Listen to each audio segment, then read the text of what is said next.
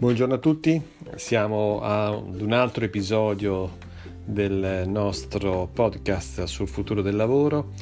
eh, quindi benvenuti, bentrovati, eh, siamo mi sembra oltre il 35esimo, 36esimo, è difficile ormai iniziare a contare, ma ringrazio le centinaia di persone che ci stanno seguendo e quindi grazie a loro, questo è un podcast sul futuro del lavoro a cura dello studio Panzerani Associati e mh, oggi, oggi, parliamo di una cosa attualissima che è quella eh, della crisi climatica e, o crisi politica, nel senso che eh, si è appena terminato, appena, è appena terminato l'incontro eh, COP26 di Glasgow sul climate change e eh, ci si domanda quanto della crisi climatica sia risolvibile, risolvibile in tempi relativamente brevi eh, per salvare il pianeta o quanto in realtà le distanze tra i vari paesi del mondo rendano difficile o addirittura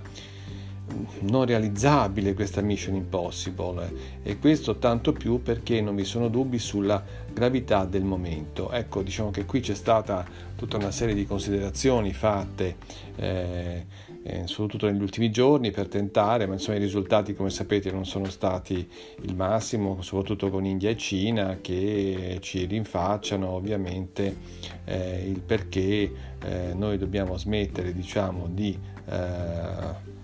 inquinare quando voi l'avete fatto per tantissimi anni, adesso vi ponete il problema, mm, siamo in un momento di crescita, abbiamo ovviamente tutta una serie di nostri problemi e quindi insomma questo è, è un po' il tema di cui, abbiamo, di cui eh, hanno parlato. Eh, però qual è la situazione in termini, in termini pratici? Ma insomma eh, c'è un, libro recente, mm, proprio del 21, Clima in crisi, di eh, Simon Pietro Canese, Ugo Carlotto e Gianni Ferri Bontempi che ci ricordano un po' i dati sul riscaldamento. Ecco, eh, questo libro è l'edizione L'Asino d'Oro 2021.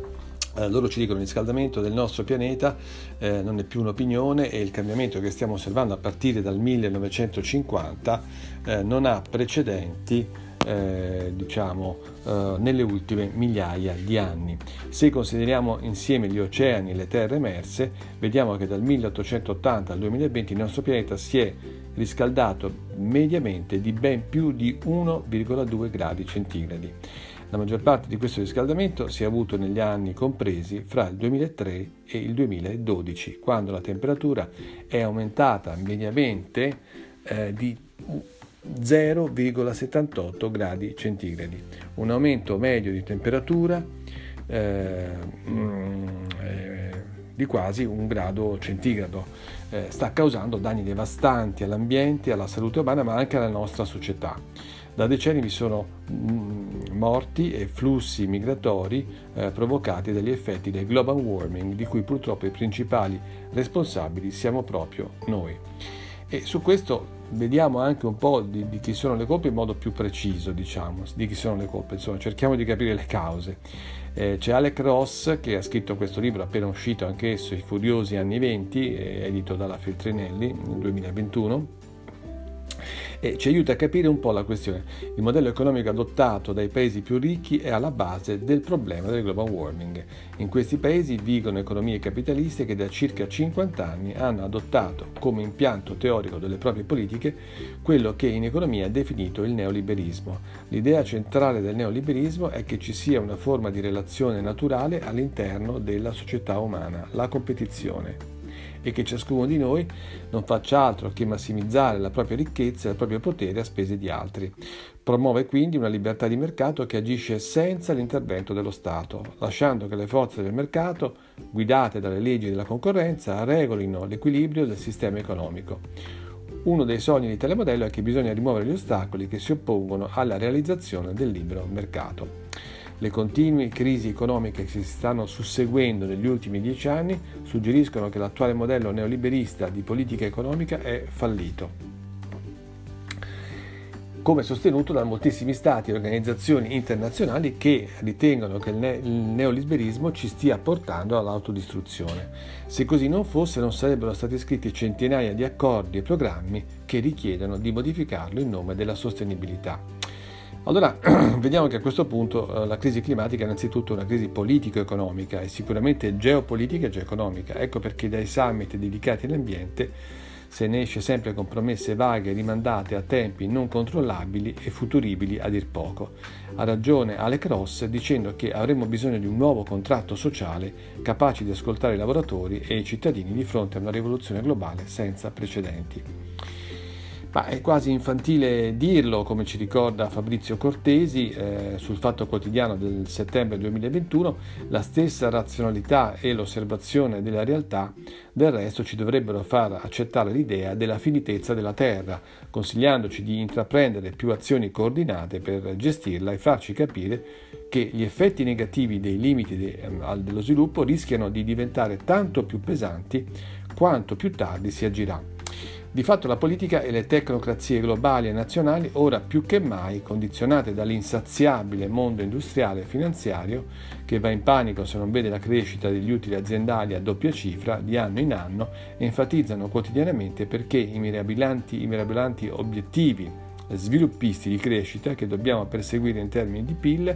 di produzione industriale, di sviluppo, pena enormi sciagure e disgrazie in caso contrario. Questo in un mondo che ormai arriva già nel mese di luglio di ogni anno all'Overshort Day, ossia esaurire le risorse rigenerate dalla Terra. Beh, io penso che veramente Glasgow sia stata l'ultima fermata. A questo punto eh, è chiaro che dobbiamo rivedere il modello eh, capitalistico globale, eh, aiutando anche i paesi emergenti a diventare sostenibili prima, secondo me, che arrivino ovviamente a inquinare e a fare tutto quello che noi abbiamo fatto. Quindi si tratta anche di una grande collaborazione che dobbiamo mettere in atto e eh, questo se non è fatto quanto prima ovviamente porta a tutti quei problemi di cui abbiamo appunto eh, parlato e, e naturalmente anche il mondo del lavoro ne risentirà uh, profondamente, nel senso che può essere un'opportunità perché si possono creare molti eh, lavori nella logica appunto ambientale oppure rimanendo in questa logica eh, diciamo appunto eh, chiamiamola neoliberista o comunque cioè di non riuscire a vedere in modo sostenibile il futuro, eh, rischiamo che i vecchi lavori scompaiano perché cancellati dalla tecnologia e siamo incapaci di crearne nuovi che invece sarebbero utilissimi a facilitare i temi dell'economia circolare e dell'economia sostenibile che ormai sono obbligatori da qua ai prossimi eh, vicinissimi anni, non possiamo spostare in anni molto lontani questo cambiamento. Va bene, grazie ancora per l'ascolto di oggi, spero che vi aiuti a riflettere un po' su questa, uh, su questa diciamo, COP26 che abbiamo appena vissuto, e, diciamo, a Glasgow, come diciamo non molto soddisfacente, eh, ma ehm, se volete poi leggere anche l'articolo che ho scritto su eh, Tech Economy 2030, eh, ovviamente vi potete soffermare ancora più nei dettagli. Ma intanto grazie a tutti per l'ascolto e appuntamento al prossimo episodio del podcast Il futuro del lavoro a cura dello studio Panzarani Associati.